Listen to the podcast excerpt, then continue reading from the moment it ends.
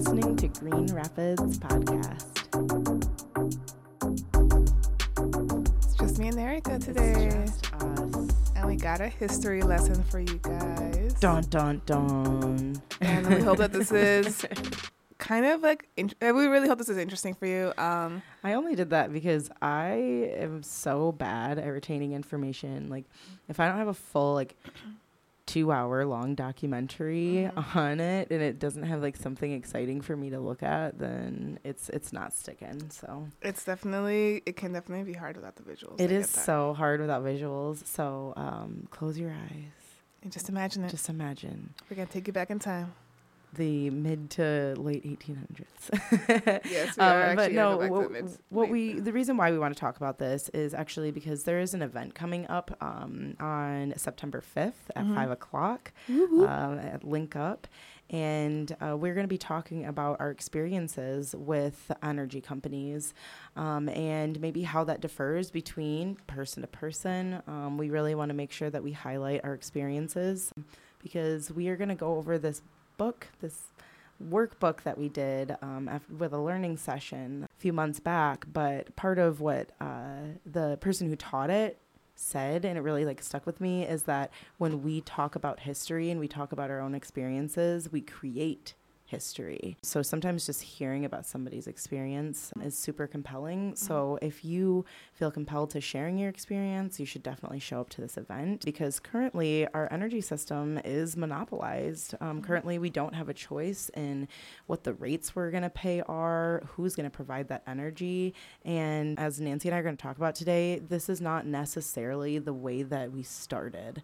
Um, and so I think we just want to kind of highlight where it began and then where we are today and why it might be important to shift from our current lifestyle. Mm-hmm. So, with that being said, Nancy, who provides your energy? Consumers' energy. Okay, and then Who uh, provides your energy? oh, consumers' energy. Oh, that's funny. who provides your gas? DTE. Okay, same. Okay. same same um, did you have a choice in that when you like bought your house or when you were renting anywhere No, actually, when I got my house is when I first was like, all right, I'm gonna sign up for like my first utility bills. right And then, you know, I was like, I hadn't really looked into the energy system here in Michigan, so I was just like, oh, I wonder, like, you know, I'm gonna shop around, see who has the best rates, and come to find, I had a single option, yeah and that option was Consumers Energy. and uh, best rates is hardly what i would describe that to be No, yeah, I was a little disappointed to find that not only could I not shop around, but the rates that were available were not necessarily the most affordable. and i guess it's a little bit different than when you think about like trash right Mm-hmm. like the trash is a municipal system our water Mhm. is a municipal system Yep. in grand rapids Mhm. Um, so there are certain things that kind of just are almost known to either come along with or have a Mhm. fixed rate. Yeah. Something like energy, um, it feels like you maybe should have an option, especially when that rate is not affordable, Mhm. right? Um, and especially when that energy is doing the worst that it can do for our planet. Yeah, because as many of you know, Consumers Energy, do, like they do have a plan in place for reducing their carbon footprint, but like a lot of their plans are way in the future, like 2050. When in reality, we really need to reduce our emissions by 2030 in order to try and like prevent irreversible damage. And actually, I think we might already be past the point of reversible damage. Well, we've but we still want to mitigate like how much damage we're gonna create on top of that. We've had the hottest recorded summer on planet Earth Mm-hmm. in thousands of years. Um, we are seeing wildfires in areas Mhm. that they should not be. I am sending so much love and energy to Maui, Yeah. um, to Lahaina, and what they are experiencing currently. California's about to get hit, get hit by Hurricane Hilary. California, Death Valley is about to get potentially hit by tropical storm. Wild. Yeah, it's just Mhm. kind of like uh, we, and I mean, of course, Canada, which has Mhm. impacted our entire summer. Mm-hmm. Um, so this is why it makes a difference, right? It, it makes a difference that m- our energy is coming from somewhere clean. Mm-hmm. It makes a difference that we're able to invest in our health when our energy is not clean and we don't have an option. Yep. And I think this conversation is really important because a lot of us understand what those impacts are going to do further down the road, but like how do we prevent ourselves from just dealing with it further down the road? Yes. So, let's let's get into it. And I think Nancy holds information a little bit differently than I do. Um, so I'm gonna kind of let you give your generalized idea of mm-hmm. like what we learned from the history. Yes. Um, and then kind of where we are today. Mm-hmm. And as a side note, you will notice that I do have a little bit more of a sultry, demure rasp to my voice. Because we want this to be s- as sexy as possible. I'm, I'm fighting a cold. and it's okay. That's not the truth. We want to try to make energy as attractive as we can. I know, but instead I'm going to whisper to you about energy history. So the workbook that I'm, I'm referencing is called How Did the Utilities End Up Like This? What Are We Going to Do About It? And this workbook was published by the peoplesutility.org. So if you guys want to learn more or check our sources on any of this stuff, you can go ahead and check their website. Oh, and um, I want to stop. I loved the people who presented for us. They were so cool. It was and it was a I holiday weekend. Friend. I know, and it just it felt good being there. They were from California. Yeah, they so actually flew in to do this workshop with they uh, did. us and, and a group of some other climate organizers. Mm-hmm. And they did specific to Michigan, mm-hmm. specific mm-hmm. to DTE mm-hmm. because we were on the other side of the state. Um, yeah. But just as reference, uh, DTE provides electric energy mm-hmm. to the other side of the state. And then consumers provides gas to the other side of the state. Mm-hmm. And then we mentioned earlier on this side of the state, it's flopped. So consumers is powering our lights and mm-hmm. our, our, electronic devices. And then DTE is providing gas. Um, exactly. So they, they have our entire state mm-hmm. monopolized. Yeah. So let's start with I'll start with the present before we take a blast to the past. But so as Erica said, we do have um, like a monopoly here. Mm-hmm. So it they are supposed to be overseen by the Public Utility Commission. However, because DTE and Consumers Energy basically have a captive audience, um, they have this guaranteed inflow of money, right? Mm-hmm. And in their charter, their chart one of the things that they're guaranteed to do is not provide affordable, reliable service to its constituents, but rather to guarantee profits yep. for its investors. And and that's so bizarre to me. Like if I were to invest in a small business in Grand Rapids, am I guaranteed any return on my investments? No, no. because it's investing. And you're investing. investing has inherent risks. It does, mm-hmm. unless you're uh, unless you're a corporation, you know, yeah. or unless you're providing a service to somebody, mm-hmm. um, and and they've learned how to be the only people who have the capability of doing that. AKA a monopoly. A monopoly. Mm-hmm. Uh, so that's sort of like the way things are right now. um, okay, so to start off, so early, early on, uh, energy systems were not the model that we have today. Yeah. So today, what do you do when you need power, Erica? Uh, you turn on the light, you plug something in. I don't know. where does that come from? We just oh, said yeah, it comes yeah. from consumers. So, so I pay I I pay for the amount of energy that mm. I used in the month prior. Mm-hmm. And then we obviously know that that uh, comes from consumers' energy, which is like a, has like a lot of dirty energy. Yeah. Um, so but before we were and it comes in, from fossil fuels. Yes. Right. And and some some comes from energy that's purchased. Mm-hmm. Some is clean energy, not mm-hmm. a large portion. Mm-hmm. Some most of it is fossil fuels, and yes. some is still coal. Yes. Like let's talk about it. Anyway. Ooh, I have so much for that. But yes. Anyway, so when I turn my lights on, it does. When I charge my phone, uh-huh. it comes straight from yes. consumers energy. And you're buying a service, right? And that service is because I have power. to. because you have to.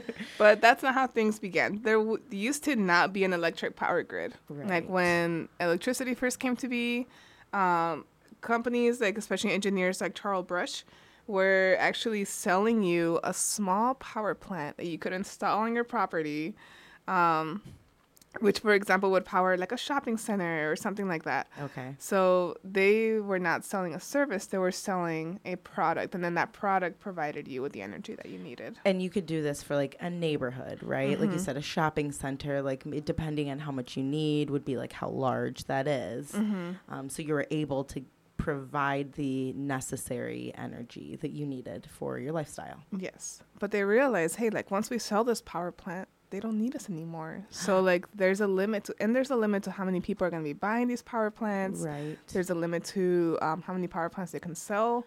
Also, especially who, if it's a lower population who then. might be able to afford them, right? Like I'm sure it Mhm. was generally the more wealthy. Oh, people. I absolutely. mean, yeah, we're talking 1800s. we're talking no lights, right? Yeah. We're, We're talking, talking no- candles. We're talking little the little gas lamps. So it wasn't until 1878 that Brush install, installed the first commercial lamp. In that same year, in Cincinnati, Ohio, and later that same year, the American Electric and Illuminating Company, which is a Canadian firm, actually put its first installation of an electric system that sold power and not the power plant to buyers in Montreal, Canada. The we had just barely breached getting people basic plumbing. So like if this can like you can wrap your brain around uh, where we were in Uh-huh. society, we're now trying to get people lights in their homes Yes. and the capabilities of heating and Mhm. things like that. So Yeah. sorry, So people know, yeah, we're literally like exiting the stone age at this point. um, so as the, as I said, like they're starting to realize that settlers are just like, dang, like once they got the equipment that they need, like a power plant, they just don't need us anymore. So it's Mhm. like, how can we make more money? So then they put their heads together, uh, these uh, electricity equipment manufacturers, and we're like, hey, why don't we just sell the electricity instead? Right. Um, and that would provide them two things. So one, they could sell the utility at a low cost, so that more customers could afford it and they could make more money. And also to do that, they would also need to sell it to more customers at once. So they're expanding their customer base because now it's not just the ultra wealthy that could afford a power plant, but like most people could afford at least a little bit of electricity. right. Um, and also their their customer base, like I said, expands and blows up. Mhm. So, because the demand for electricity grew so quickly during the 1880s and 1890s in Canada and the US, um, things like electric railways are being built. Uh, cities started to have street lighting. And so, you remember, they used to be like lamp lighters before, and that was like a profession. So now there's just electric street lighting, um, which is probably a little bit cleaner too, because those things ran on like oil. Yeah, and I, I, as you're saying this, I'm thinking like the quality of people's life is enhancing. They're Mhm. able to like do the things they need to do more efficiently. People are probably healthier because Mhm. they're able to do these things. Mm-hmm. Yeah, and because like electricity was becoming more commonplace, it also started like that also spurred the invention of electric appliances, which also obviously created like a dependency on having energy. Mhm. So things like electric irons, toasters, coffee brewers, and vacuums were all invented around this time in like the late 1800s. the industrial. So now people are like, well, I have to have electricity so that I can like use my toaster or Yeah. like use my vacuum or whatever. Well, know? and you know, as people are starting to work Mhm. 40 plus hours a week, they don't have time to do things the way they used to either. Oh, yeah. So See it's like, our episode on consumerism. yeah, right. and cry about the fact that we could have had a 30 hour work week if it wasn't for greedy capitalists. But, anyways, I mean, we still could if you just unionize. you're Can I say that? Yeah, of course. okay. this is a safe space. I know. Anywho. Well, it's a safe space for people like us. It is not a safe space for fascists and capitalists. Yeah.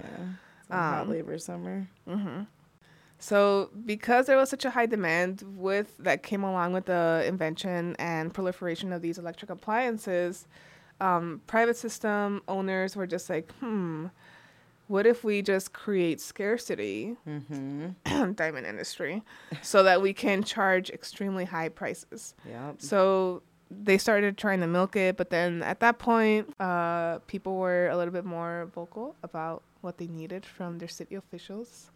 So municipal politicians were like, hey, you know what? We could actually build publicly owned electric systems to meet the demand for our constituents. Mhm. That way, like, it would be more regulated. It would come from the city, and they're not artificially limiting supply or having to pay any private shareholders any profits, so they could run a lot more affordably and like efficiently. Well, and because over a hundred years ago, they understood that like humans need Mm-hmm. access to utilities Mhm. equally Mm-hmm. to live a healthy and sustainable life. Yes. And that's why they were going to go that direction Mhm. because they were like, hey, this feels like it's enhancing everybody's ability to live the life they need to. Yeah. It's keeping people away from the hardships of poverty. Yeah. And even from an economic standpoint, like a lot of because like having electricity gets to lengthen your workday, like there are probably also economic benefits to Totally. reap for making electricity more widely available. Hey, if you're healthier, happier, stronger, you got a better night of sleep, you're Mm-hmm. you got fed a better quality meal, hmm that all is going to make you more ready to work. Exactly.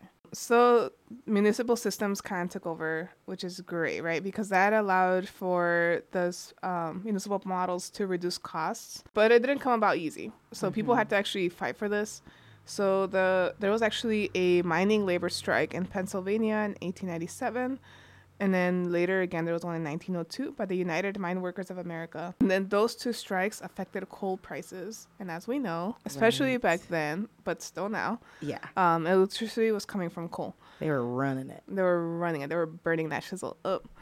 Um, so the campaigns actually won with because they had slogans like "Power at Cost" and one of our favorites, "Power for the People." Ah, Ooh, I know. Can't believe and this is what slogan. the early 1900s. This is like 1897, 1902. Yeah, like oh my goodness. yeah. Wait, how many years ago is that now? That's over 100 years. That's 120 to 100? 140 years. Wow. Yeah. Um, so because thanks to um, people striking and actually advocating for lower utility costs, municipal model became like the successful way to reduce bills and ensure the system that was needed by everybody and not just the wealthy. Mm-hmm. Yeah, and this is kind of the Cliff Notes version of that period. Obviously, there's a lot more that goes into it because A couple more History. things happened. yeah. But okay, so and then so everything was good, right? So why do we not have municipal power now if it worked out so well back then? I don't know why, Nancy. Tell us. It was because during the First World War, there was a Red Scare, and then, you know, Americans were like, OMG, the communists. Everybody was like freaking out. So, because of that, a lot of this municipal power stuff was seen as being communist or socialist. And back then, socialist was a dirty word. Now we're Oh. like, you know what? I could do with a little bit of socialism on the side. They're like, uh, that socialist kind of sounds a little dope. yeah, it's like, oh, did you say people could have more easy access to things that make life more livable? Anyway, um, so there were a few private utility companies around the same time. Like it wasn't all municipal power, but a lot of those privately owned companies had to have licenses for operating with a privately owned grid. And there was a little bit of the hope that having uh, different systems with different owners would produce competition which would, in theory, lower rates and increase qualities to try and gain more customers. There was a lot of, like, a couple other factors that went into it, but also, like, the free market ideology didn't work as well in person as it did in theory. Mm-hmm. Um, because a lot of business owners who were basically really just trying to maximize their own profits, try to undercut their competitors so that the other license holders would basically get run out of business. And then once Mhm. they own basically that territory, they would bump up the prices again. So they're monopolizing anyway. They're yeah, like literally the word monopolizing. They're they were just like let's cut everybody else out and take over. Uh, the ones that were not able to run other store or other system owners out of business actually ended up just either buying their competitors outright or bribing politicians to maintain control over multiple areas and then trying to prevent additional licenses from being issued so other owners can come in.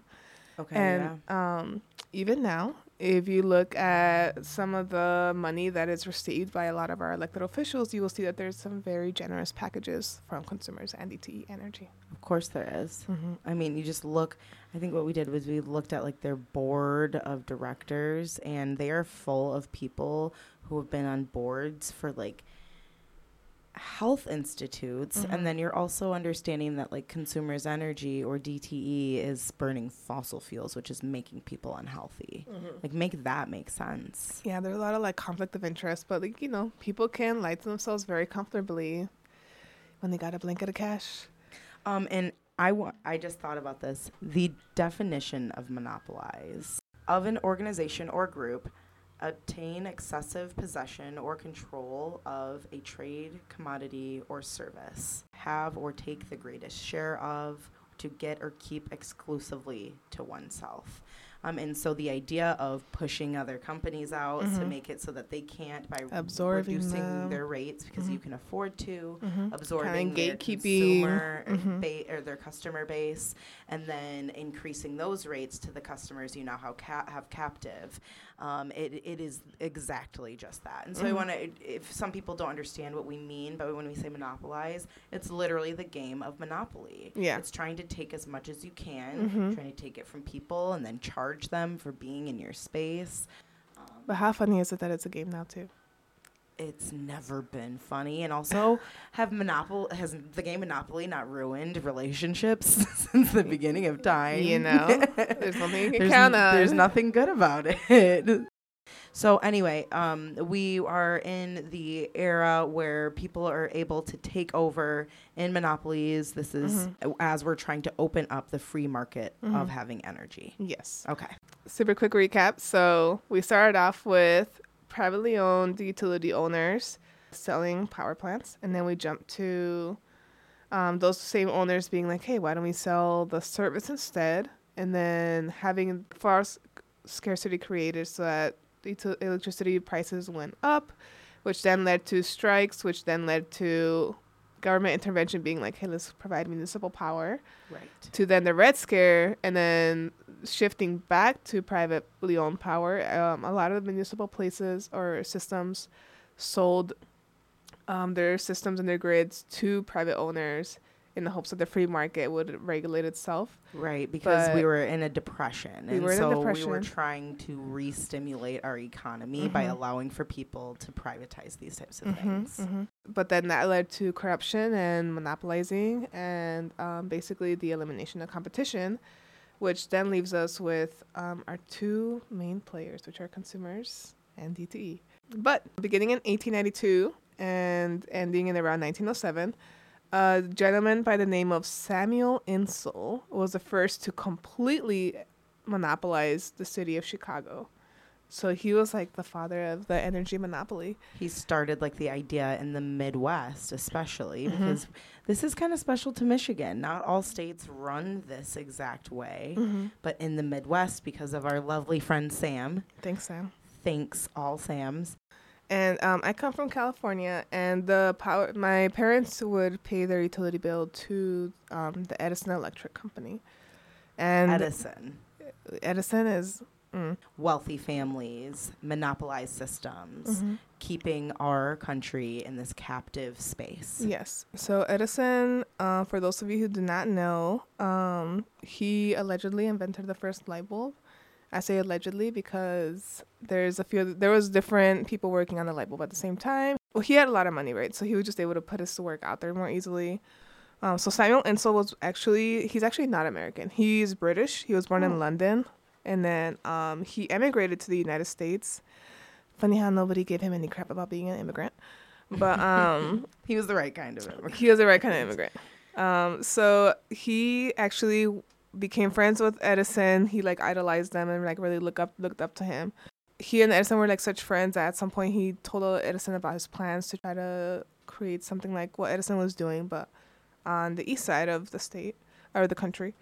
Um, and Edison's words of encouragement were "Do it big, Sammy. Make it go." So you know that just kind of tells you kind of like their the mindset that they're coming from. They're definitely innovators, but they're also definitely capitalist to the bone and privatize a lot of things that we could have probably had more cheaper.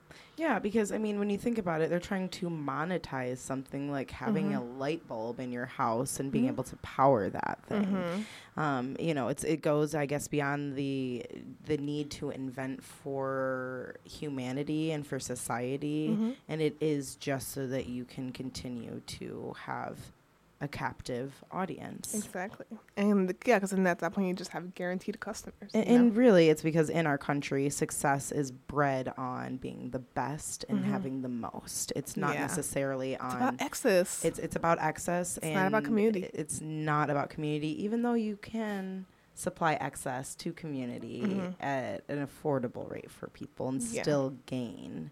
yeah. Um, Uh, yeah, like for those of you not aware, there is soon to be a community-owned grocery store in Grand Rapids being uh, created by the the, Grand Rapids Food the Co-op. food so co-op.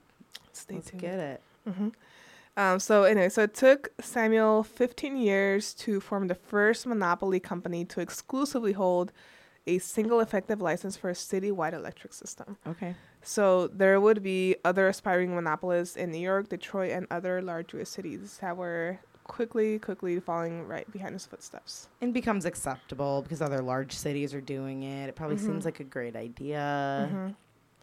Um, so the first decade of the 1900s, it was like the whole decade was just like a power struggle over the future of the electric power system, not just in the Midwest, but just like in the U.S. at large. Mhm. So Insull's monopoly was one of the first, but the methods that he used were actually taken up by other investors, capitalists, The business owners. domino effect. Like, why Yeah. would they miss out on the opportunity? hmm Yeah, by like the early 1900s, these tactics are called. Um, this workbook calls it the robber baron industrialist of the era.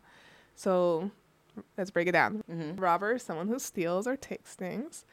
Baron is probably someone of status who has money and wealth and resources at his disposal. An industrialist is somebody who's just willing to, um, you know, like industry, right? So like machinery, systems, yes. engineering. So like, and then electricity wasn't the only victim of this approach. So the reason why we have things like um, railroads and transportation and the Mhm. growth of fossil um, fuels and things like that are because of the like all these groups of innovators that had the same mindset. Exactly. Of how can we create a necessary product so that we can continue to make money off of the industry of X, Y, Z. Yes.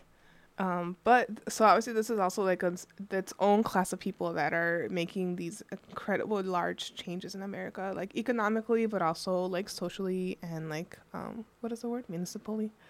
Yeah, but I mean, this is all coming from generational wealth too, right? Only Mhm. certain people have the capability of doing this because of the status of our country at Yes. the time as Uh-huh. well.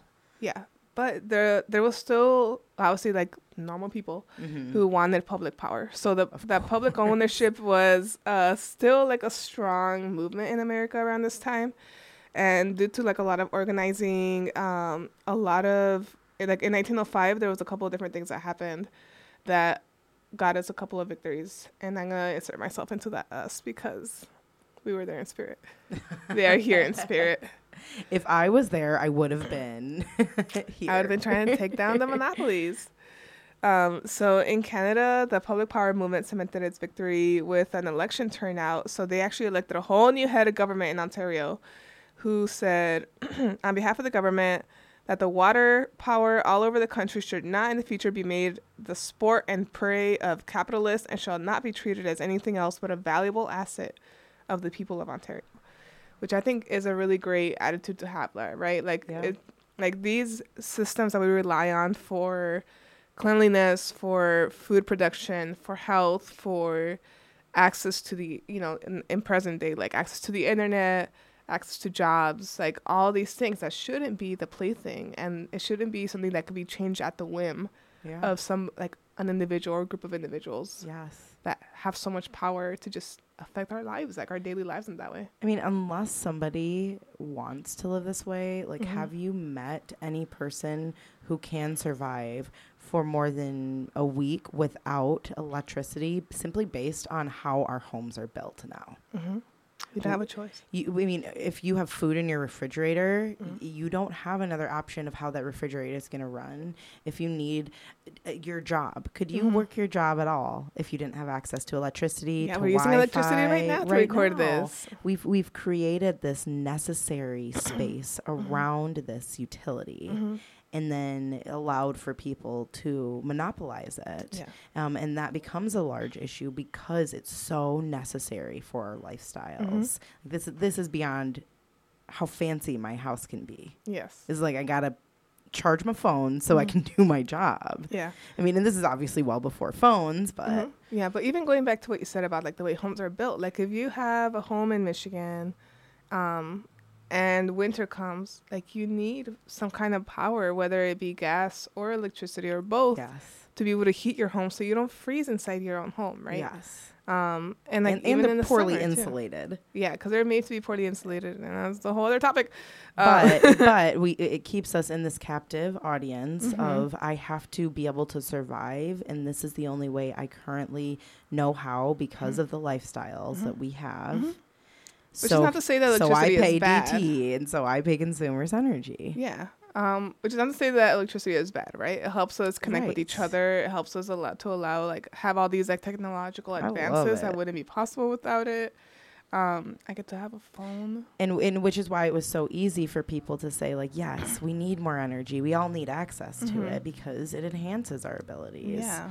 And so they took that voice of er, and, and so that's what people were trying to say is Mhm. no we all want access to it because it's enhancing our abilities Yes. um, but we don't want to have to work tirelessly and not get paid at the rates that you're charging people for it Mhm. so people start to try to take power over that Mhm. um, because they said fuck that. But Yes. then Sam comes in and says, no, we should be doing privatization all over so the that we country could, yeah, so they could charge whatever the heck they want. because we want to be investors because we have, as capitalists, you know, for the most part, like true capitalism doesn't really care if people are left to the wayside or have to go without because of these prices, right? They just at the end of the day just kind of care about their profit margins and the bottom line. and a capitalistic society does not have to appreciate people because we are appreciating profits.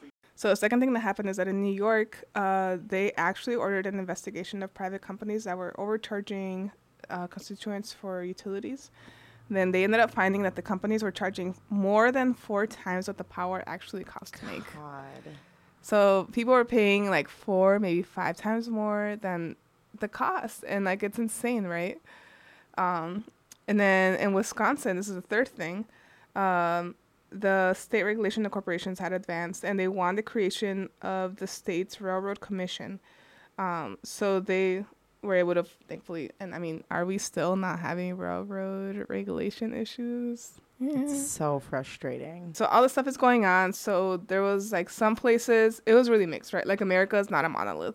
So some places were winning public power and then some places were not winning per se, but getting private power. Okay. yeah. Um, so in 1907, Insull completed his consolidation of corporations in Chicago. And at the same time, there was uh, public ownership and regulation proponents in Wisconsin and New York that p- were passing new laws uh, controlling electric utilities and putting them under public regulation um, because of all this evidence that they found from that New York overcharging and things like that, right? Right. So they're like, no, we got to switch things up. Obviously, this is not working for people to Mhm. privatize this. Yeah. So there was like proof that it wasn't working, but also proof that public works in other Mhm. areas. Yeah. And then the thing is like a lot of so like it's also like when this is happening there there wasn't the internet, right? So people like for example things are happening in New York, it might be weeks or even months before somebody heard about it in California. A publication from like the radio or Mhm. from a newspaper. I Mhm. mean, it takes so much longer for that to travel. Yeah. So all these things were just happening in like kind of like um, not fully independent cuz like things aren't interconnected, but like um a little bit more siloed like events were happening and then despite the winning of public power in other places, like the Midwest definitely got stuck with a lot of private power.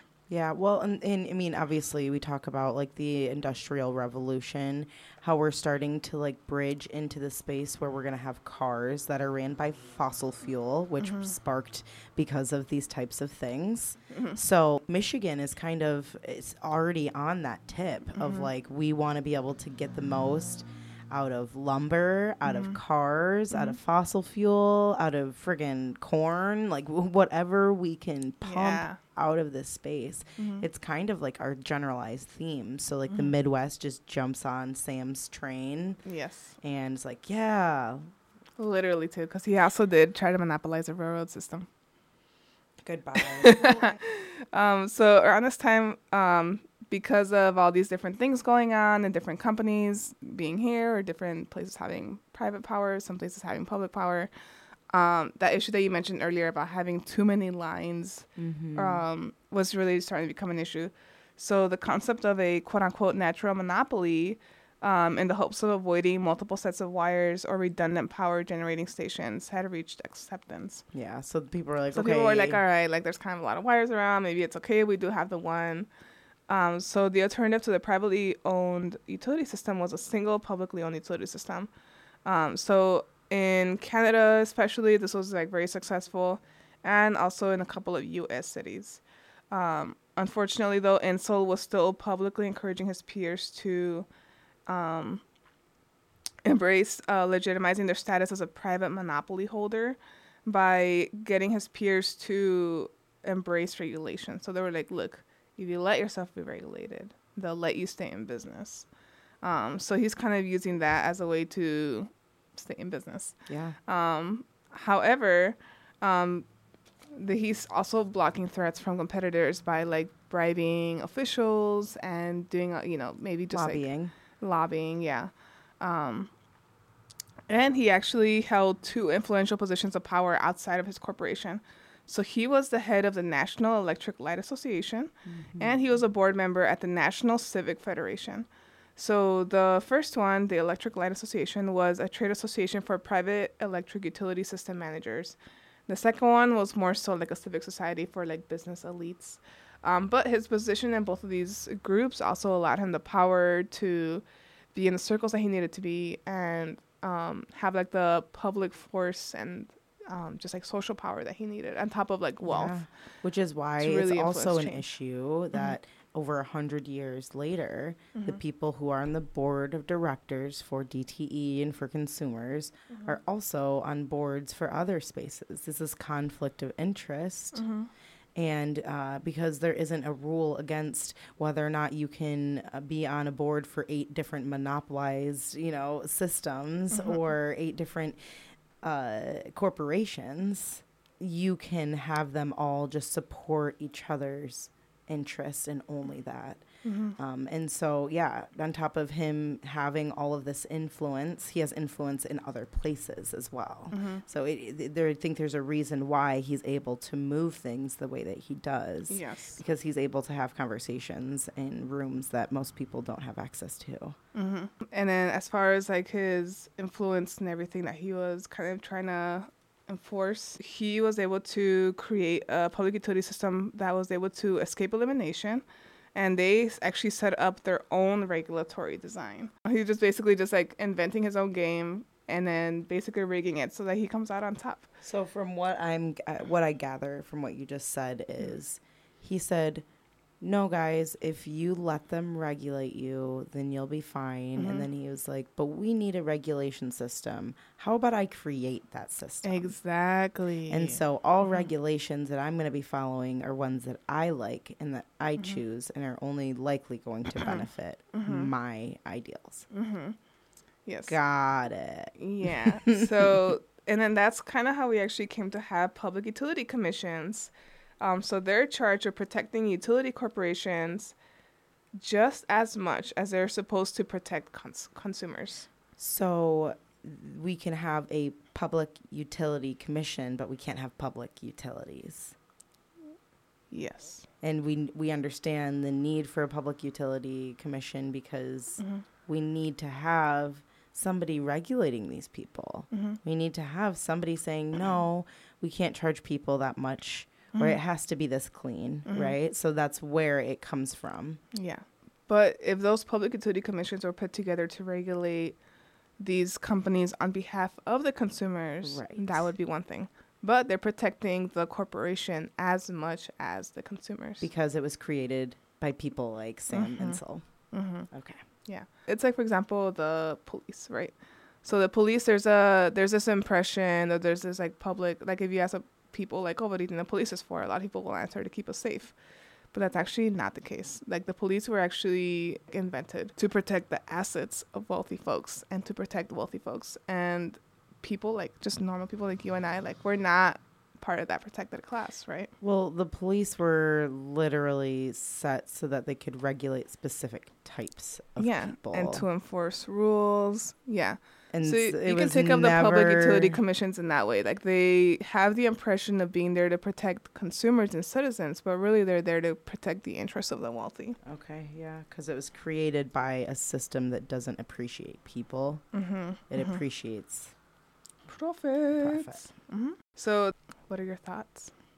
Well, I just think that it's really telling. You know, I think as a as somebody who is now of in their 30s, Mhm. as somebody who has been paying these bills for almost 10 years, at least 10 years. Mm-hmm. I've been paying these bills for a long time. I've I've only over the past few years really thought about the fact that it's the same name for everybody.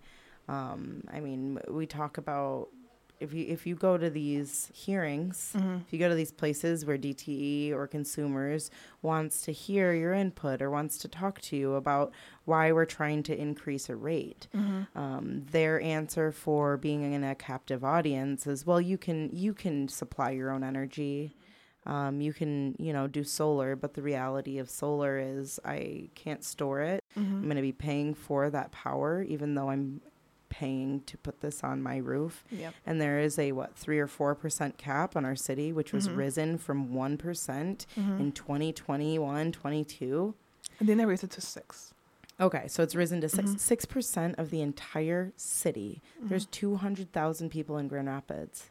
6 Mhm. percent of our power can come from solar being put on even my own individual roof, Yes. and the roof of Butterworth Hospital, You know what you on the can do though? of a business. Consumers will sell you a solar panel from their solar fields. Exactly. They just want to offset the cost on the customer. Mm-hmm. So so basically their solution is either use us or have enough money to do the opposite. And Mhm. last time I checked most people don't have enough money to own their home and to also put solar Mhm. and to store that power. Mm-hmm. So I guess like what it leaves me with is only frustration. Um, the need to make sure that we're making better decisions Mhm. on who gets to make these choices Mm-hmm. um, and then to also have a better understanding like when we learned this information it was kind of like whoa Mm-hmm. what do you mean things weren't like this before Yeah. you know what do you mean there are p- places across the country who get to get their power in different They ways Like, public power. I'm we so we all thought that it was just like oh this is you know I, I don't even know that we wake up and think about these types of things I mean, I do because we work Well, in this do, shizzle. but we as people, right? like until you actually had this course and until you started working in environmental justice, Mhm. did you have an understanding of why it's only these companies Mhm. Or where? I mean, I I didn't really understand why I paid consumers. I simply just did. Yes. And I have been frustrated by the rates. I have been frustrated by my, the lack of efficiency in my home. Yeah. Um, I am So- looking up cities that have municipal power because I'm curious about how many actually. well, Michigan pays the highest rates in the entire country Oh yes. for energy. People gotta know we have the highest rates we and have the highest low rates reliability. And lowest reliability. Also, in the Midwest, we don't properly insulate our homes, Mm-hmm. and because we go through harsh environments. So think about today as an example. It is 90, going to be 90 degrees in Grand Rapids of almost straight humidity.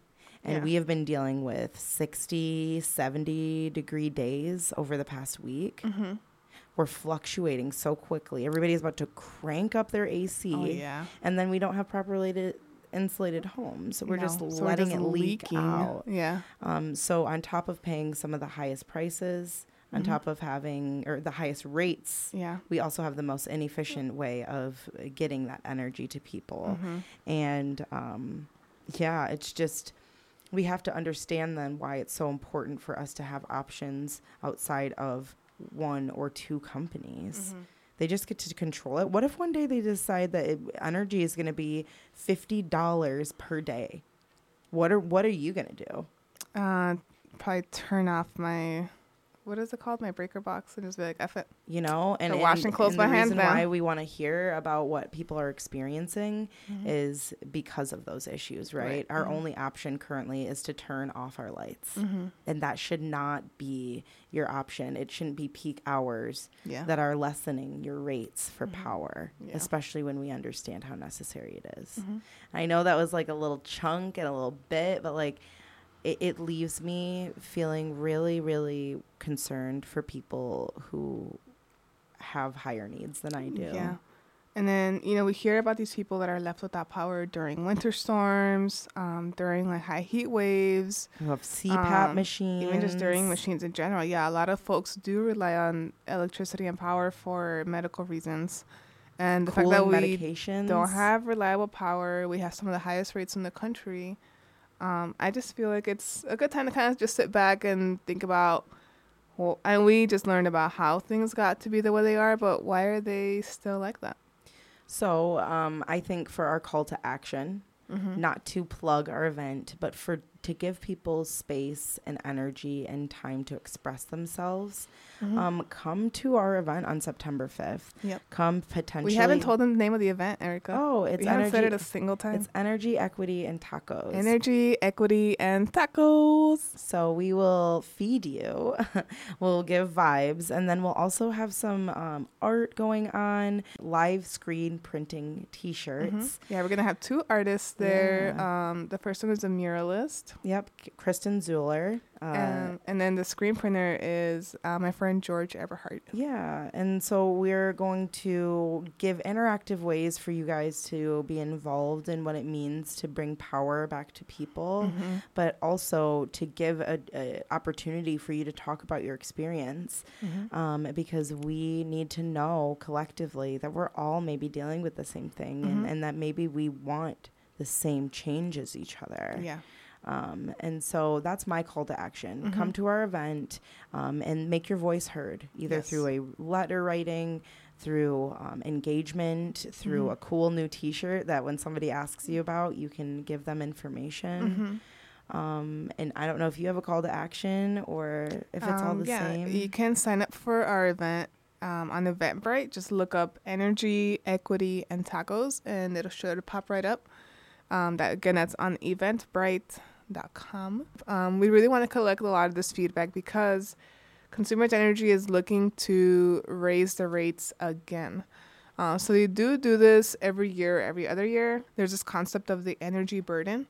And the energy burden is like how much of people's livelihood is being eaten up by utility bills. So for someone who is very wealthy, the energy burden might be like 1 to 2% of their overall income, which is not much, right? Like they probably don't really think about it. For someone who's um, maybe more working class or is just making, um, you know, minimum wage Yeah, or living under like the that. poverty line. Yeah, even like not minimum wage because like, I mean, oh, well, well, it, let's so be low. real. If you make minimum wage in the state of Michigan, you are living below the poverty line. way Just below the poverty up. line. Yeah. Um, but even like if you're like quote unquote middle class, um, like you're probably still struggling with your energy bill, and that can take up anywhere between like ten, 10 to thirty percent percent of your income. and we're already giving thirty percent away from our, uh, taxes. taxes. and thirty to fifty percent to our rent. For me, it's probably like sixty, but yeah. There Mhm. we go, dude. So we're talking about another thirty, potentially ten to thirty for your Mhm. energy bill. You Mhm. have a phone, you have a car, you got food to eat. Yeah. Yeah. So for so it does place like a very um an unjust burden on our just- most vulnerable communities. Yes, exactly. absolutely. Um, so yeah, so a lot of things for y'all to think about. Please come to our event. We hope to see you there. and thank you for listening. Thank you for sticking with us. Mm-hmm. Um, we are excited to continue to not just bring you knowledge about climate change, but how we can bring effective solutions to our day to day lives. Mm-hmm. So yeah. Until next time. Hopefully, I, maybe I won't have my. No, we like we like the sultry. You want me to talk Pet- to you about? Petition to keep Nancy sultry for the remainder of Green Rapids podcast. like, let me tell you about energy. oh my goodness. All Has anybody talked to you about clean energy today, Erica? Uh, where, where do you get your energy from? no, when I do, I just sound creepy. feel creepy. right. I'm not gonna lie. All right, bye. Peace.